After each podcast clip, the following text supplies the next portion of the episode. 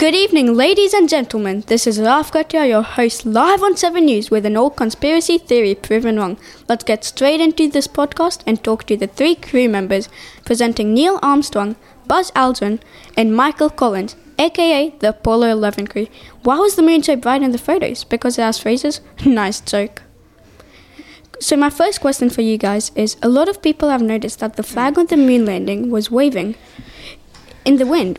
What is the one reason why the flag was moving on the moon landing? There was a fan on the set and it was scorching hot. The flag started moving and we could not edit it. Okay, so the next question will be what was your favorite thing about acting on the set of the fake moon landing? It was like an actual simulation of landing on the moon. We felt heroic and proud, even though we were simulating the scene. My favorite thing was piloting the lunar lander. Okay, so tell me the story of how this mistake happened. We were in a hurry because we did not have time. The team had to record it quickly. I was acting as Buzz Aldrin and I accidentally took the first step. Hmm. Tell me the first story of how you felt the moment you realized people were starting to question the footprint on the moon. Where were you when this happened? I was in the recording studio rechecking the footage, and that's when I realized that people were picking up that we were faking the Apollo 11 scene. It even started to become conspiracy theory. Mm-hmm. So, who was the first person to ask you to fake the moon landing, and why did you guys even agree?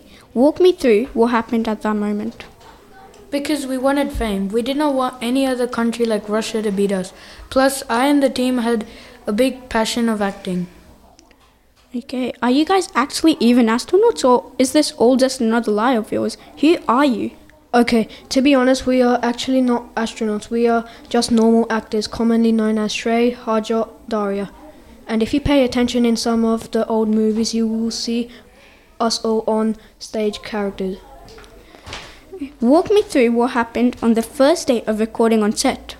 First of all, we got an invite from Space Productions to record the scene of Apollo 11. It felt nerve wracking on the set because we weren't doing the real thing. Mm. So, my last question for you all is How did it feel to lie to everyone about what you've achieved and be congratulated on? We honestly felt really guilty, but we had to fake it otherwise. There would be just protests and riots. Mm-hmm. If you'd like to hear more episodes from St. Martin's Catholic Primary School, you can check them out at our own podcast page. The link is in the show notes in the episode. This podcast was produced by Aarav Katria, Shrey Patel, Arya Patel, Harjot Singh for, um, for St. Martin's Catholic Primary School in partnership with Arcade Radio and Podcasting. Thanks for listening. Make sure you're subscribed to this channel to hear heaps of other schools like stories. Bye.